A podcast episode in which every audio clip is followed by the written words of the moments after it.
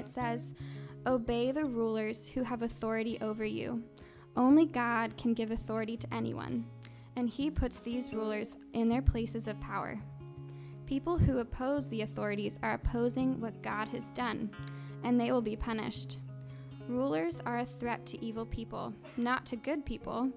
There is no need to be afraid of the authorities. Just do right, and they will praise you for it.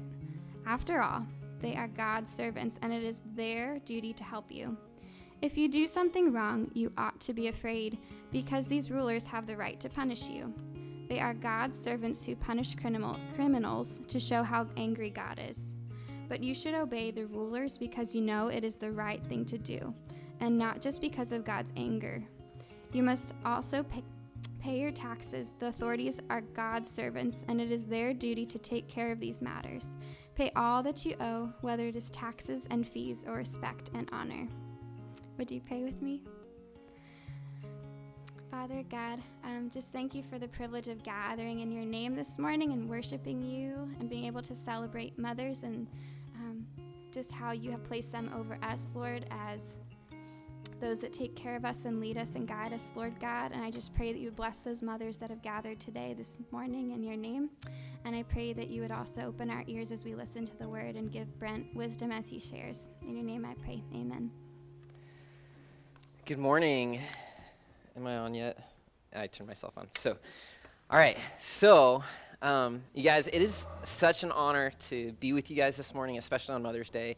Um, and it was fun just being able to celebrate that with a little gift. Um, Kevin, uh, my name is Brent. I'm one of the pastors here. Um, I'm not normally the teaching pastor. Kevin is away celebrating his wife's mom's marriage this weekend out in Colorado. And so um, he and Jackie are out there celebrating Jackie's mom.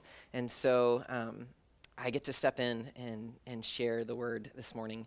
So, as uh, Megan just shared, we are going to be in Romans 13, and um, it's, it's going to be interesting. So, from the get go, I feel very inadequate to preach these seven verses. Um, one, because they're so instrumental and a huge shift in, in just our mindset. It goes against American culture, it goes against who we are as, as people that we submit. Um, but two, because like John Piper spent three sermons just on like half of this. I there's a lot here and after listening to him and listening to some other people preach on it and reading a bunch of stuff i'm just like wow i'm totally inadequate to share so forgive me in advance um, if it's not as eloquent or as amazing as you hope or as thought-provoking as kevin um, but yeah so so, the first part of this summer, we're going to be finishing up Romans, and then we're going to be doing some other stuff with the church. But before we even get into Romans 13, you have to understand where we're coming from. Um, so, what comes before 13? Chapter what? 12. And then what comes before chapter 12? 11. And 1 through 10 before that. So, you guys, 1 through 11 are like the bulk and meat. I'm on. So, I don't know. We're having technical dish- issues, and so hopefully we'll get that fixed. Um, 1 through 11 are like the bulk of the gospel, the good news of who Jesus is. The 1 and 2 talk deeply about like our sin and how we've transgressed, and then we get to start hearing around 5 about what God has done, how because we are all sinners and have fallen, Jesus has come and God has given us this amazing gift in salvation if we have faith in him. So 1 through 11 are just rich with, with all this good stuff. Chapter 8, it's just promise after promise of God, the good things of God that God has promised for those who follow him. And so to understand 12 and 13, we have to understand 1 through 11 because 12 and 13 start talking about like what we do in response to 1 through 11.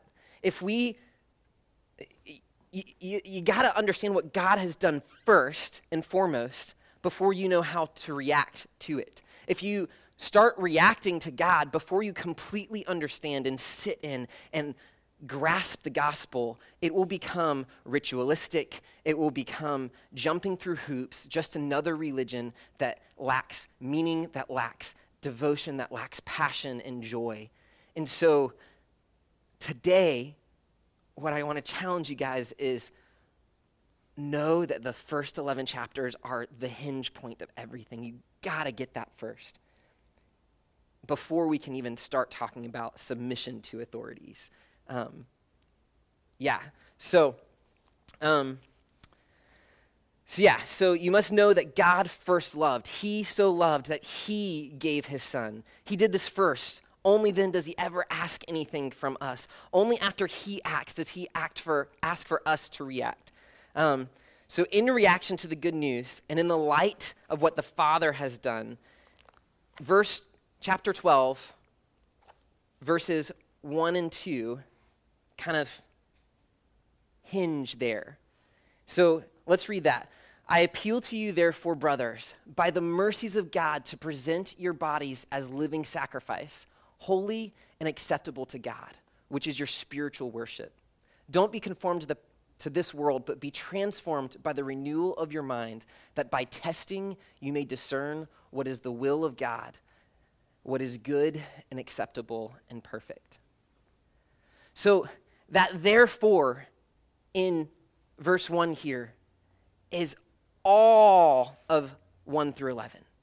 Because of God's great mercies, because of the Holy Spirit praying for us, because of everything that God has given us, therefore, offer your bodies. Therefore, he starts going through verse 12.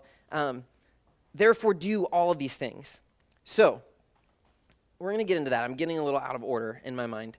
So, God calls us in chapter 13. It says, let us, it talks about submitting to authorities. Who here lives in society? Who here has like a driver's license? Social security card, credit card, who here like knows a firefighter or a policeman. Like we live in this thing called society. So God has this opinion on how we as his chosen people live in society. There's two verses I wanted to bring up that basically highlight how we as Christians are to live. Um, if you can throw up for me uh, 1 Peter 2 9 through 10. So, this is basically what, how we're supposed to live. But you are a chosen race, a royal priesthood, a holy nation, a people for his own possession, that you may proclaim the excellencies of him who called you out of darkness into his marvelous light. Once you were a people, you were not a people. Continue. But now you are God's people. Once you had not received mercy, but now you have received mercy. We are to be a people that represent the first 11 chapters of Romans, that represent the gospel, that willingly give up our bodies, give up ourselves as a spiritual act of worship to be Jesus' hands and feet, to be the royal priesthood, to be these people who passionately pursue God and in doing so do all of these other things. Let's look at 2 Corinthians 5 17. This is pretty fun. Um, so, therefore, if anyone is in Christ, he's a new creation. So, again, we're talking about these first 11 verses, the gospel, everything that God has done. Later in, in 2 Corinthians, he says, We're new creations if we're in Christ. The old has passed away. Behold, the new has come. All this is from God, who through Christ reconciled us to himself. And then get this, he gave us the ministry of reconciliation. That is, in Christ, God was reconciling the whole world to himself, not counting their trespasses against them, and entrusting to us the message of reconciliation. Therefore, we are ambassadors for Christ, God making his appeal through us. So, God has a very strong opinion on how we're supposed to live this life, how we're supposed to move every single day. And but the thing is is we can't do this without understanding chapters 1 through 11.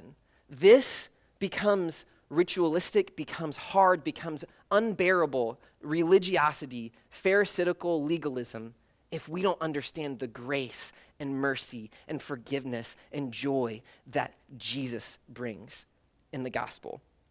So, as we kind of chew on chapter 12 and, and especially chapter 13 today, you have to know that all of 12 and 13 and even the rest of Romans is in reaction to this a calling to be this kind of people that God has set apart for his purpose, to be his image to the world around us. So, with that in mind, Romans kind of shifts gears from the gospel to calling us to react. So, Romans 12, 1 and 2, the therefore is that. And it it kind of sets in motion that first and foremost, we have to have a relationship right with God. So in this world, all everything we do boils down to relationships. In this earth, your relationship to God, your relationship to family, your relationship to coworkers, it's all boiled down to relationships. If you don't get that first one right, the vertical relationship with you and God, everything else is going to falter. Everything else is going to go wonky and and get out of whack. And so, so God calls us to get that right first. How? By submitting our bodies as living sacrifices, as a spiritual act of worship. And then in Romans, he starts going through what do we do next? Second, use your gifts in the body of Christ, to serve the body of Christ, to build it up. And so verses three through eight, we're not going to go into them. Kevin went into them a couple weeks ago. List seven different gifts that we as Christians are given to build up the body. And then it goes into blessing those around us, not just the ones that it's easy to love, not the ones who just love us back, but our enemies as well. The people who persecute us, the people who get on our very last nerve. We're called to be a blessing to them to pray for those who persecute us, to love without end. That's not easy. This calling is beyond us. This calling requires a Holy Spirit level of, of love that it, we can't get just by going through the motions and showing up at church and doing the right thing because at some point our reserve for doing the right thing is just going to run dry and we'll start doing the right thing for the wrong reasons. If our vertical relationship to God isn't right, everything we do will be wonky. Everything will be just done wrong for the wrong reasons, in the wrong direction, for the wrong purpose. And so that is the foundation for everything. So, in Romans 13, it stops from just loving God and loving others and starts to, to flesh out some practical things and submitting to governing authorities. Um, so, as an act of worship, we're supposed to submit to governing authorities. So let's read Romans 1 again. So, it says this Let every person be subject to the governing authorities, for there is no authority except. Those that exist have been instituted by God. All right, so there's a lot to chew on there. So, all authority comes from God. Every government that currently exists or previously existed comes from God. He set them up. And therefore, He is the one who disassembles them and throws them out of power. He is in complete control, He is sovereign. So, this brings a lot of theological questions that we have to start unpacking. So, does that mean that evil governments are set up by God? Does that mean Nazi Germany was appointed and set up by God? Does that mean Stalin's reign, where he executed a ton of people was God ordained government? What does that say about like ISIS and the Taliban or all of the craziness going on in the Middle East? Are those governments set up and sustained by God? Yes. Does that mean that everything they do is in line with what God wants them to do? No but God is sovereign. And, and so there's this tension here where we as human beings in our human scope don't and can't understand how big God is and how he can use and move things on the world board that are beyond our scope. Questions like, how can a good God let this happen start cropping up? And if we don't stop to address them and kind of wrestle with them and deal with them, that can really lead to a, question of faith. So today, I'm hoping that we can start addressing some of these things. So, where's Paul at when he's saying this? Who's he talking to? So, Paul, most people believe that Romans was written about 55 AD, and he's in Corinth, most likely, when he writes it to Rome. He hasn't been there yet, he wants to visit. And about five years prior to this, the Caesar got sick of the Jews. We don't know exactly why, and he kicked all the Jews out of Rome. So, also, Rome is a harsh government. It's one of the most politically like crazy governments that we have in history. There's corruption, there's scandals, there's they're harsh, but then they also border on the line of not being too harsh so that people don't rebel. Like there's there's just a lot of weird stuff that happens in the Roman government. So he's writing to Christians who R- Rome is persecuting, the government is killing, and he says let every person be subject to the governing authorities. I'm thinking about the Christians that would be there, and they're probably like, where is this coming from, Paul? Like, what's going on here? Government's killing Christians. Government just kicked all the Jews, which is, means a lot of Christians out of Rome. Why? The, the Roman government the Caesars think that they are God. And so Jesus himself and Jesus being proclaimed is at complete odds with them saying that they're God. So there's a lot of tension here. And so Paul is saying, submit. Why? Let's look. For there is no authority except from God, and those that exist have been instituted by God. I'll continue reading so give us kind of con- uh, uh, Therefore, whoever resists the authorities resist what God has appointed, and those who resist will incur judgment. For rulers are not a terror to good conduct, but to bad. Would you have no fear of the one who is in authority? Then do what is good, and you will receive his approval. For he is God's servant for your good. But if you do wrong, be afraid, for he does not bear the sword in vain. For he is a servant of God, an avenger who carries out God's wrath on the wrongdoer. So, governments are set in place by God. God is sovereign, he puts them in place, but why would God allow corrupt governments to continue? I mean, does a corrupt government if everything's to bring God glory, does a corrupt government bring God glory? Is do we do we, even though we don't agree with the corrupt government, still have to submit? Like this is Paul's not making any any ways out for us to not submit to this government.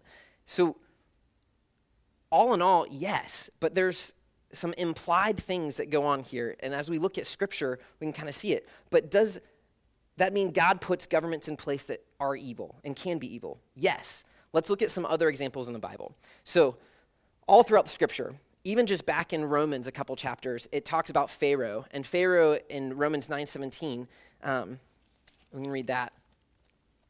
It says, uh, "For the scriptures say to Pharaoh, For this very purpose I have raised you up, that I might show my power in you, and that my name might be proclaimed in all the earth." So Pharaoh was put into place, held all the Jews, all the Hebrews captive, and so that he, God, could display his power to the world around. Interesting. Jeroboam was one of the most wicked kings in all of Israel. And 1 Kings 12, 15, it describes the intrigue that put him in there. Like, basically, Jeroboam was one of Solomon's sons, and he kind of took 12 tribes and created the northern kingdom. And there was lots of civil strife that went on. And one of the first things he did was set up an altar in their kingdom, not to God, but to Baal. And so, but even this, it describes um, that it was a turn of affairs brought about by the Lord. First Kings says it was brought about by the Lord. We think of Nebuchadnezzar. Um, he was a pagan Babylonian king who destroyed Jerusalem, sacked, raped, carried off, and abducted a whole bunch of children. And yet, God in Jeremiah 27 6 says, Now I have given all these lands into the hand of Nebuchadnezzar, the king of Babylon, my servant.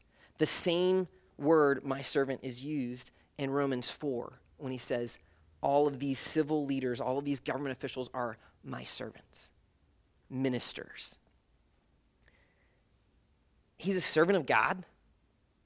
He was a tyrant that spent a ton of time building up his own empire but yet, Daniel, Shadrach, Meshach, and Abednego all went into his kingdom, all got to share with him the greatness of God. And through interactions, all of the Babylonian Empire heard about the deeds of God. And later on, when, when um, the Medes kind of took over and King Cyrus sent the Jews back to rebuild Jerusalem, again, it was for God's glory, for his renown, and so we think of Pilate, the ruler above all other rulers who did not reward good behavior. So, verse here in Romans 13, it kind of talks about the rulers are not a terror to good conduct, but to bad.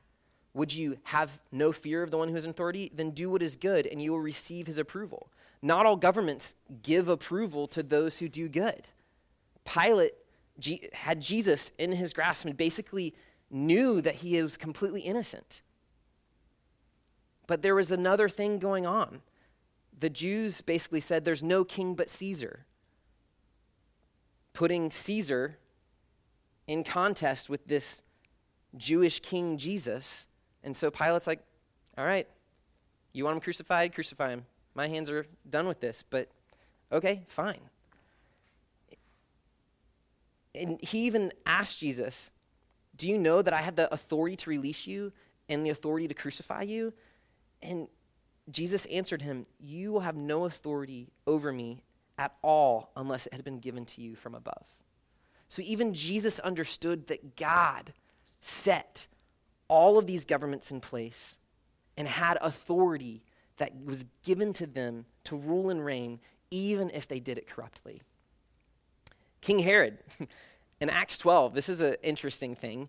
So there were lots of King Herods, but later on, one of the later King Herods um, was persecuting Christians in Acts. And soon afterwards, some different events happen, and the Jews start chanting, uh, the voice of a God and not a man, the voice of a God and not a man. And Herod didn't stop and give glory to God, didn't stop them from praising him as a God, and instantaneously, God struck him down and he was eaten by worms from the inside out and breathed his last breath. Crazy. But I mean, that shows that God is sovereign. He puts people in, in authority in place and he completely takes people out. And then one not in the Bible, one that the scriptures don't really talk about, but I think about, and after looking at World War II stuff, is Hitler. I mean, 60 million people died during World War II. The most horrific thing that happened in our world, probably ever. And there's no denying that that was horrific. There's no saying that God wanted that to happen. But when you look back at it, I hear tons and tons of stories of how God's glory was seen, how men came to Christ. And more than anything, after World War II, for the first time in a long time, Israel had the ear of the whole and the sympathy of the whole world. The, inter, the, the, uh, all of the international people got together, and, and the United Nations said, hey, let's give them land.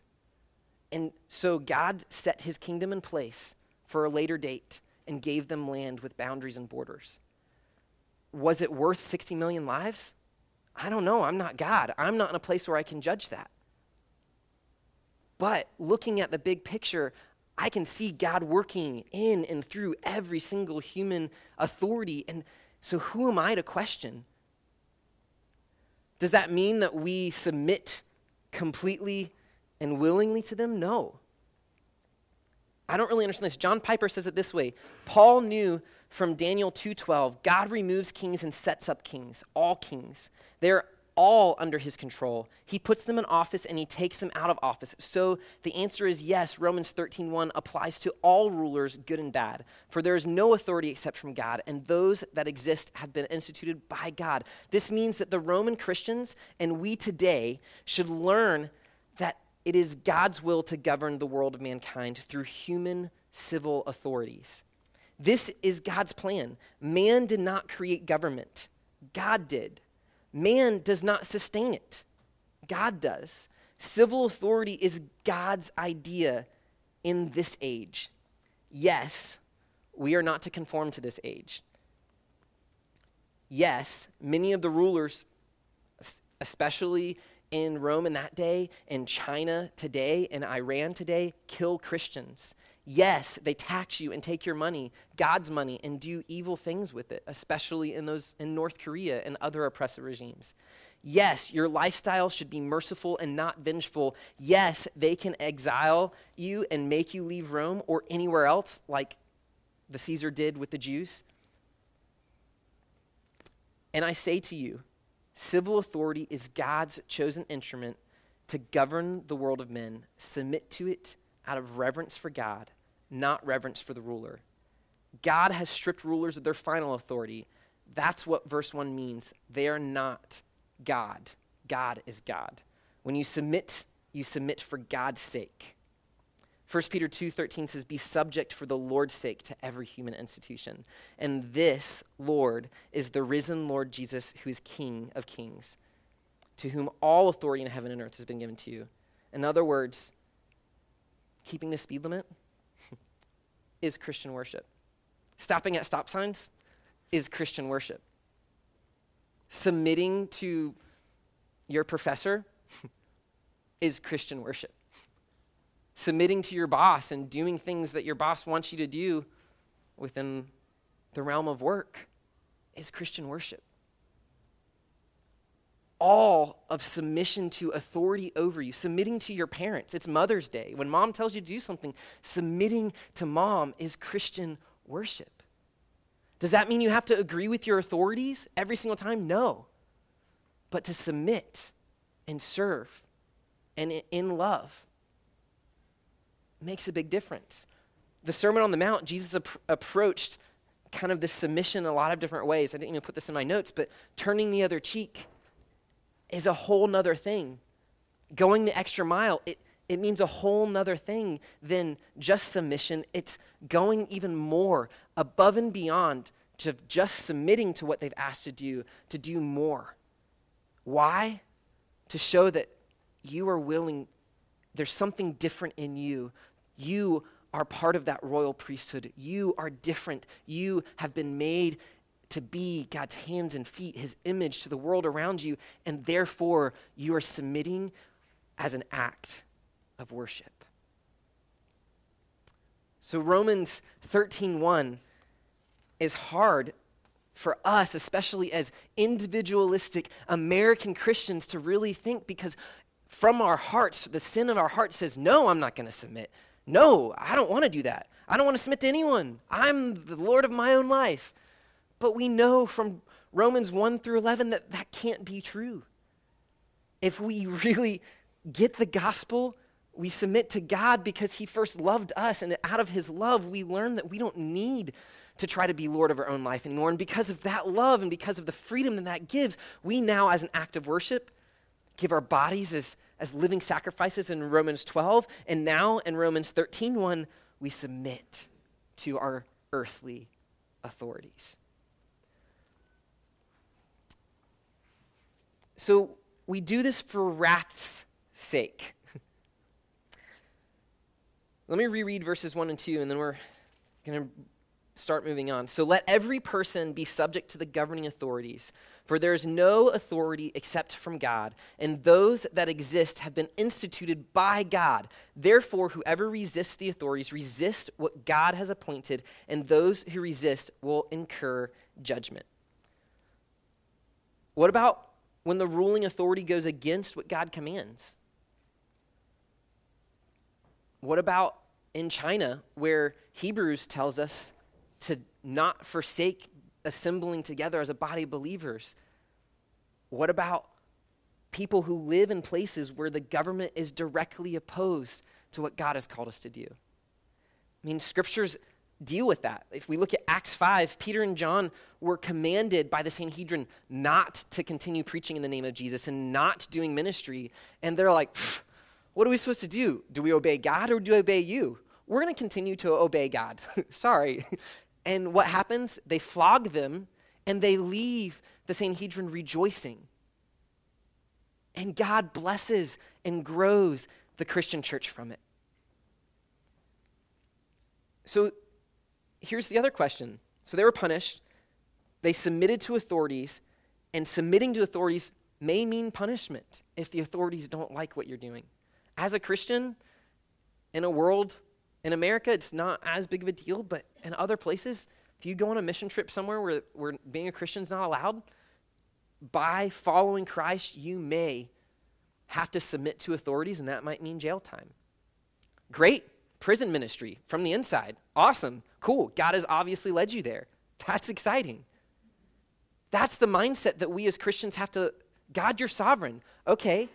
I mean, Peter and John were just like, all right, we're going to do what you told us to do, God. And we're going to praise you in the midst of it. And we're going to trust that even though we're flogged and even though we're beaten, you will be glorified through it. And your name will, will grow. And people will come to know Christ and come to know the freedom and the joy that being a follower of Christ brings. And by doing this and submitting, even when it opposes, even when submitting means I'm walking into a prison cell, I submit to your authority. Okay, arrest me. Here you go. I mean, that's, that's what submission kind of looks like. So if you choose to disobey and do civil disobedience, you guys, here's the thing you need to have this backing you up. There's a lot of questions. Our whole history as an American society, if you look at the Declaration of Independence, it kind of goes directly in conflict with Romans 13. Does that mean we shouldn't have broken apart from England? I don't know. But Thomas Jefferson and Ben Franklin were were humanistic deists. They didn't believe in God. So when they were talking about the Declaration, it's, it's all about rights and entitlements as human beings to pursue life, liberty, and pursuit of happiness, not about submitting to authority. Did that make a great nation for us to pursue all the things we want to do? Yeah.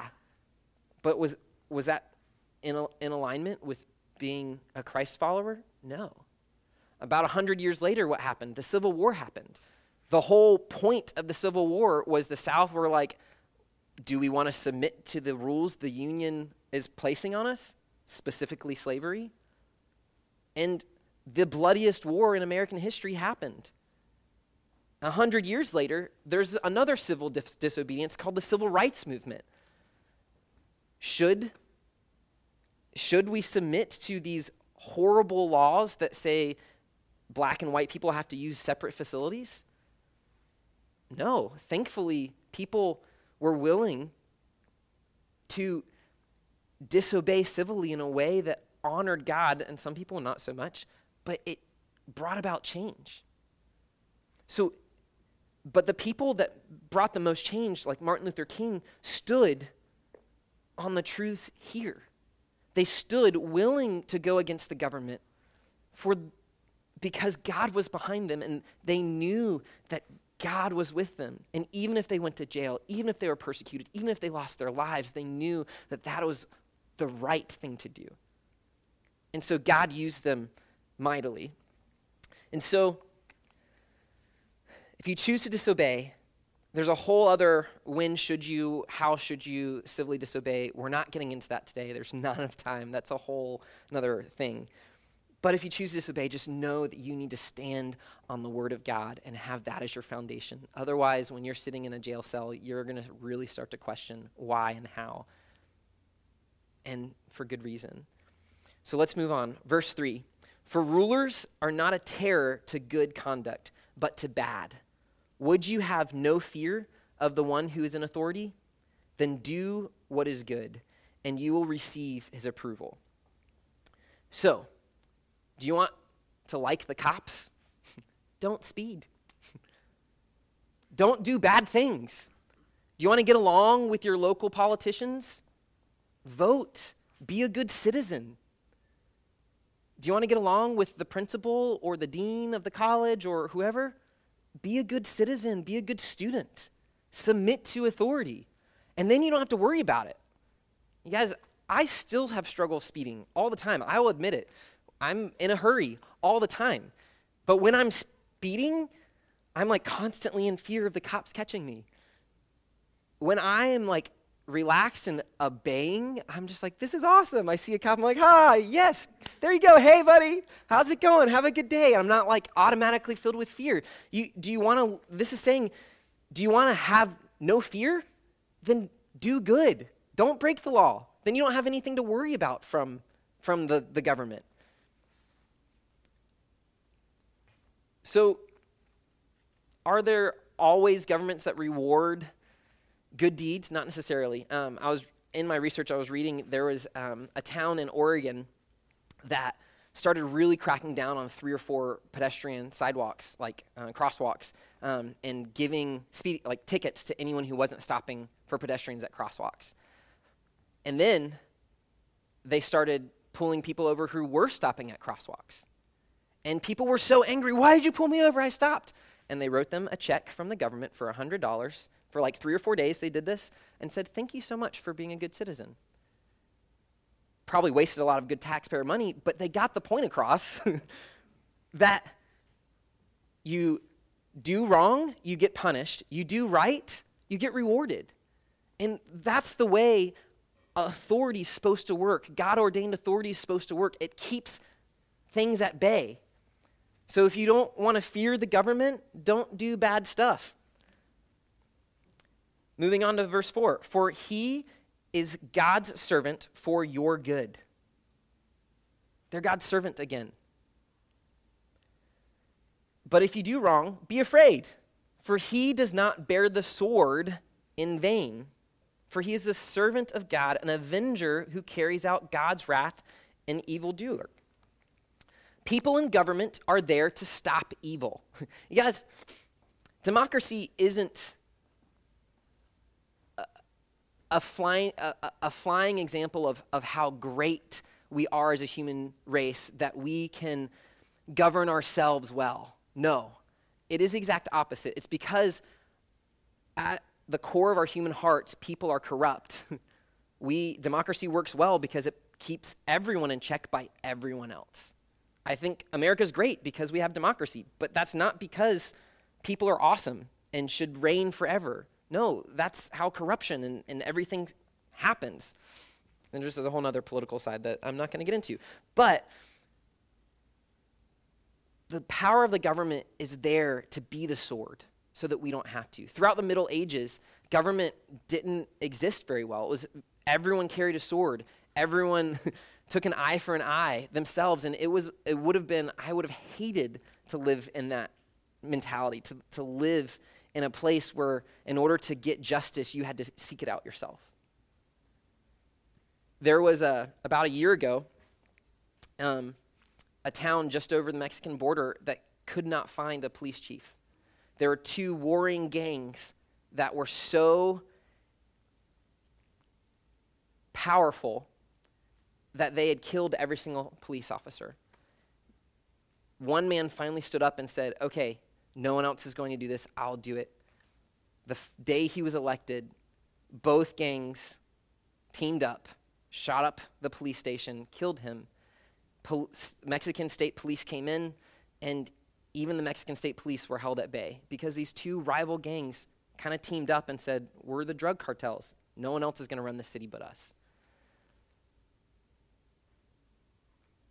Without governing authorities that are powerful enough to actually wield the sword and keep people in check, we as human beings would overrun each other with our own selfish ambitions and our own selfish desires.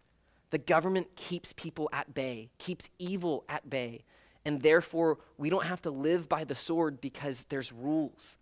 What would it look like if Gainesville didn't have any stop signs, any red lights, any speed limits? Just talking about traffic, not even talking about any other stuff. Would you want to live here? Some of you are like, yeah, that'd be great. Until you get in an accident every five minutes, until you literally have to put huge foam around your, your car just to protect you from idiots who aren't paying attention. Laws are put in place for our good, for our benefit. So, the first four verses kind of talk about for wrath's sake, but then let's read 5 through 7. Therefore, one must be in subjugation not only to avoid God's wrath, but also for the sake of conscience. For because of this, you also pay taxes. For the authorities are ministers of God, attending to this very thing. Pay to all what is owed to them taxes to whom taxes are owed, revenue to whom revenue is owed, respect to whom respect is owed, honor to whom honor is owed. So, for conscience sake, do you want to sleep well at night? You want to sleep good? Do good. There's this greater thing of, of right and wrong. You, you want to feel good at the depths of your soul? Walk in goodness so that your own consciousness, your own conscience, doesn't condemn you. And so, pay taxes. Don't spend all of your time and resources figuring out the loophole of not paying taxes. Just pay them. And then you'll move on and do other things. Don't speed. This is, I'm preaching to myself now. Submit to the authorities around you. And then you don't have to worry about things. Your own conscience will be clear. This will bring peace and take away fear. So, Paul could have mentioned a million different things and examples, but he specifically brought taxes into the issue. Why does Paul go here? What's the deal here? I mean, so Rome had just kicked out the Jews. Rome was fighting wars on all fronts, using their tax money to do things that most Christians didn't believe in, drafting their young men to be in their army. But he chose taxes as the big thing. And so I think we get this a little bit better. Paul, I think, is echoing Jesus. So let's turn back to Matthew 22, where Jesus is discussing the same thing. So I'll just read it from the screen. So then the Pharisees went and plotted how to entangle him in his words. And they sent their disciples to him along with the Herodians, saying, Teacher, we know that you are true and teach the way of God truthfully. And you do not care about anyone's opinion, for you are not swayed by appearances. Tell us then what you think. Is it lawful to pay taxes to Caesar or not? But Jesus, aware of their malice, said, Why put me to the test? You hypocrites, show me the coin for the tax. And they pause. It's funny that Jesus didn't even have a coin to show them. Like, it, he didn't even have a coin. He had to ask for them to bring him a coin. So they brought him a denarii, and Jesus said to him, Whose likeness and inscription is this? And they said, Caesar's. Then he said to him, Therefore, render to Caesar the things that are Caesar's, and to God the things that are God's. When they heard this, they marveled, and they left him and went away. Render to the government what the government is due. You guys, this 1 through 4 says that, that they're God's servants. They need money to operate as God's servants. Are they efficient? No. Could someone potentially do it better? Yes. Do we agree with everything they do? No.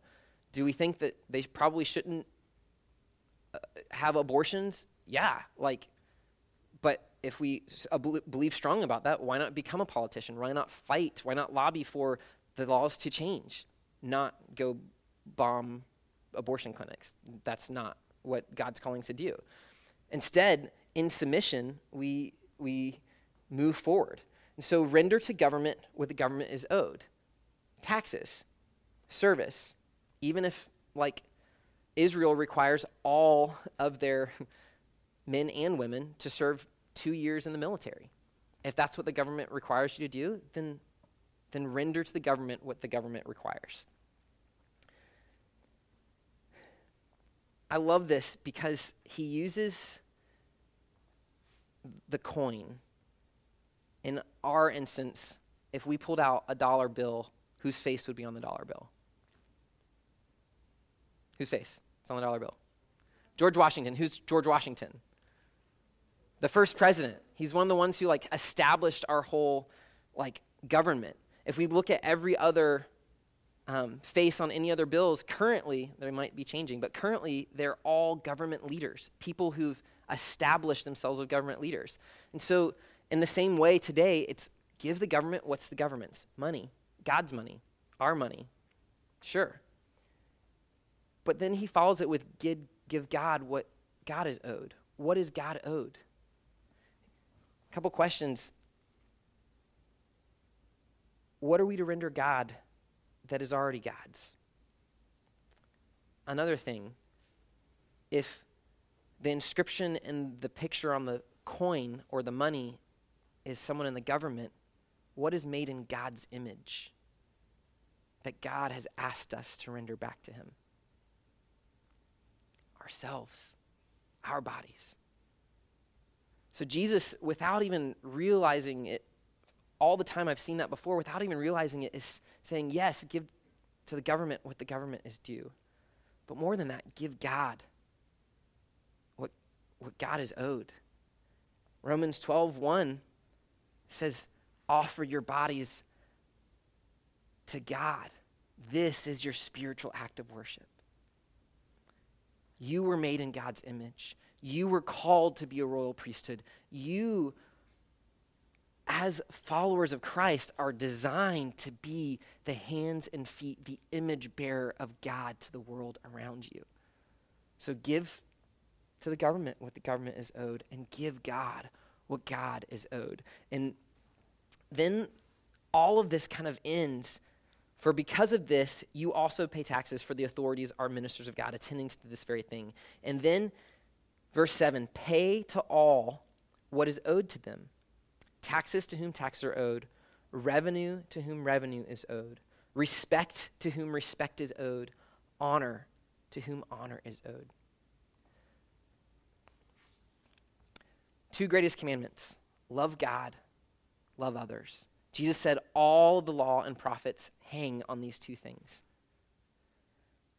So if we love God well, we get that right. We understand chapters 1 through 11 in the gospel and we live in it and we understand what it means to be one of God's holy ones, then loving others is what 12 through 16 talks about. So how? What are we what do we owe other people around us?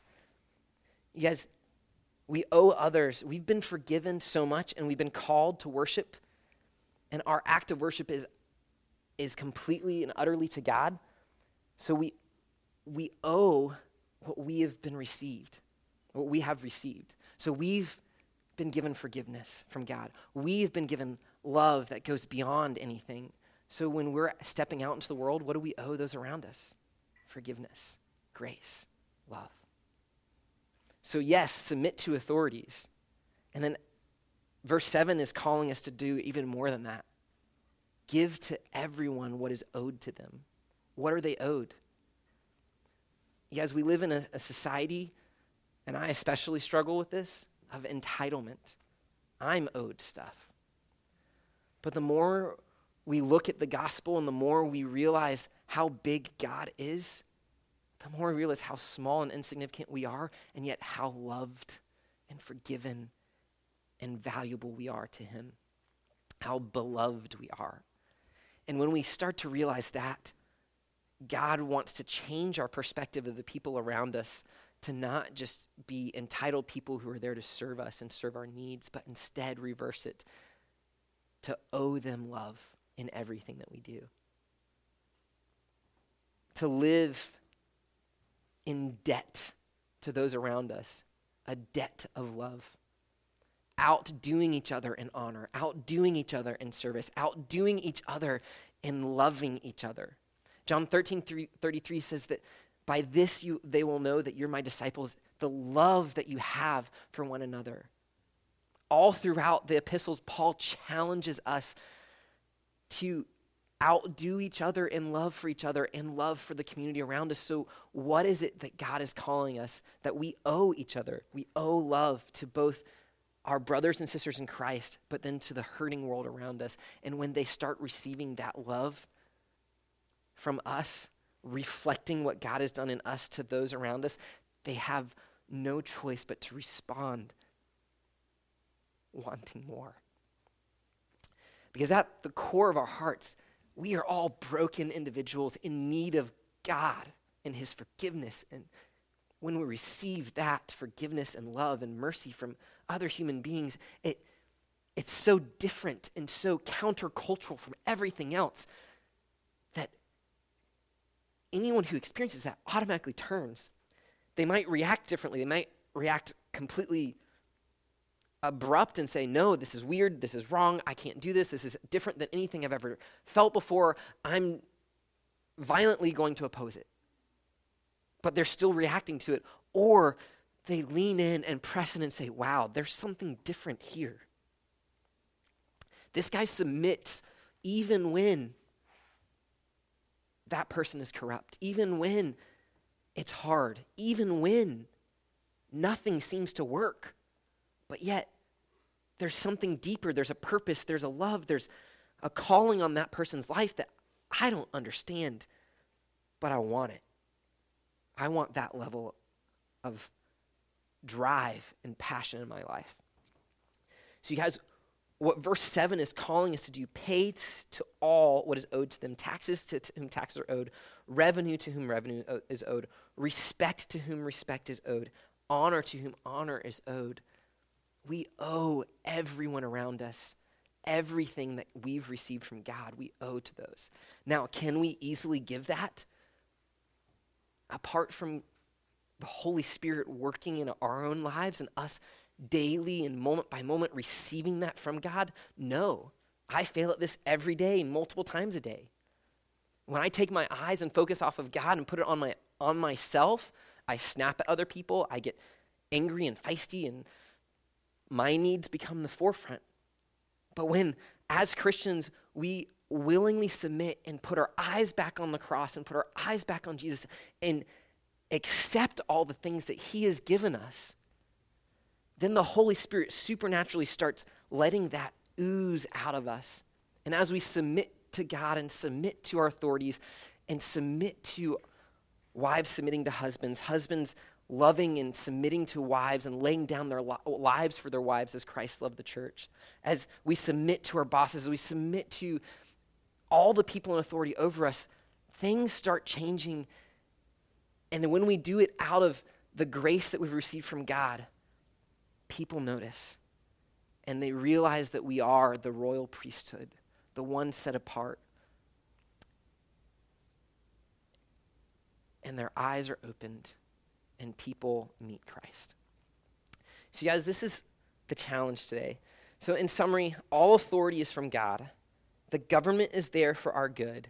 The government bears the sword so that we don't have to, but beneath all of it is this moral code, this calling of God to do right and good. And that can only happen when we're receiving that from Him to then out of the overflow of our hearts, give it to other people. I have a big problem with submission because if, if I submit, then I'm no longer in control.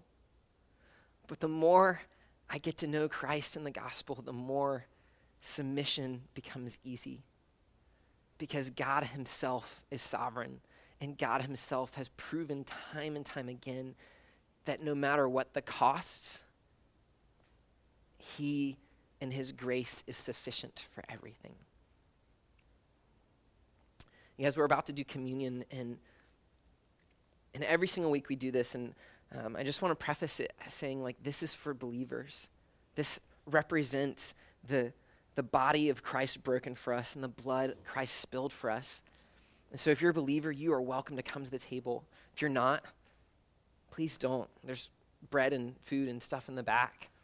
But this is to symbolize and to honor and to celebrate and worship what God has done through Christ Jesus to give us this ability and this salvation and the calling he's called us to be royal priests. Before you come to the table, my challenge is this What is it that you need to submit to? God wants you first to submit to Him, but there's a lot of people in our lives that we owe forgiveness, that we owe love, that we've been holding on to for ourselves. The Lord wants to do something in that. The Lord wants for us, as people called out, to be able to let go and let Him move into those situations. So as we as we do this, sit in your chairs and let the Lord reveal that. Seek repentance and forgiveness and let Him show you where in your life He wants to move in this time. Let me pray for us, um, and then we'll continue to worship. Father, I thank you so much that you loved us enough to send your son, that you first gave so that then we could understand what it means to be one who loves you and one who gets it, one who's called aside to be your image to the world around us. Father, I pray for my friends here and I pray for myself that, that as we go this week, you would show us where we're not submitting to you, first and foremost, and to the laws and the governance around us, where we need to just let go and let you move in. Father, forgive us and move in a mighty way today. We ask this in Jesus' name. Amen.